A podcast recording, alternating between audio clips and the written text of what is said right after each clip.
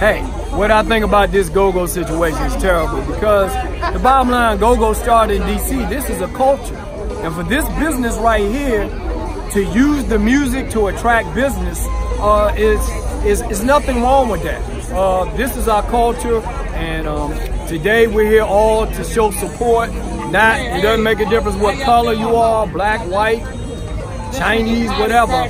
DC, this is the landmark for where go-go started. And we, we, we claiming this. This is our sound. Chuck Brown started down there.